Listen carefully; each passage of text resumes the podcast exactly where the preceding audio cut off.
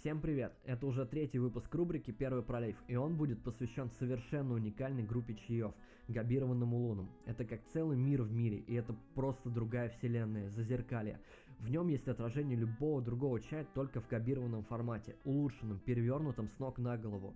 А дело в том, что габа – это не сорт чая, а способ его производства, или если быть точным, ферментации.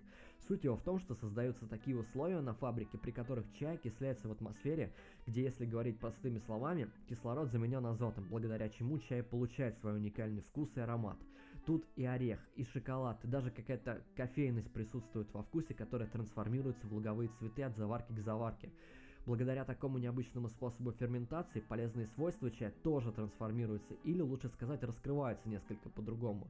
В принципе, габироваться могут вообще любые чаи. Я встречал красные габированные чаи, краснодарские габированные чаи, краснодарские красные габированные чаи, габированные шены, шупуэры, но традиционно габируют именно тайваньские луны. Это вещь, которую обязательно надо попробовать. Равнодушным она точно тебя не оставит. И либо захватит тебя полностью в свой мир, в свой океан разнообразия, либо оставит на берегу с теплотой в сердце любоваться закатом. Заваривается такой чай при температуре 80-90 градусов и хватает его где-то на 8 чудесных проливов. На этом все. Всем пока. Подписывайтесь на мой подкаст и любите чай.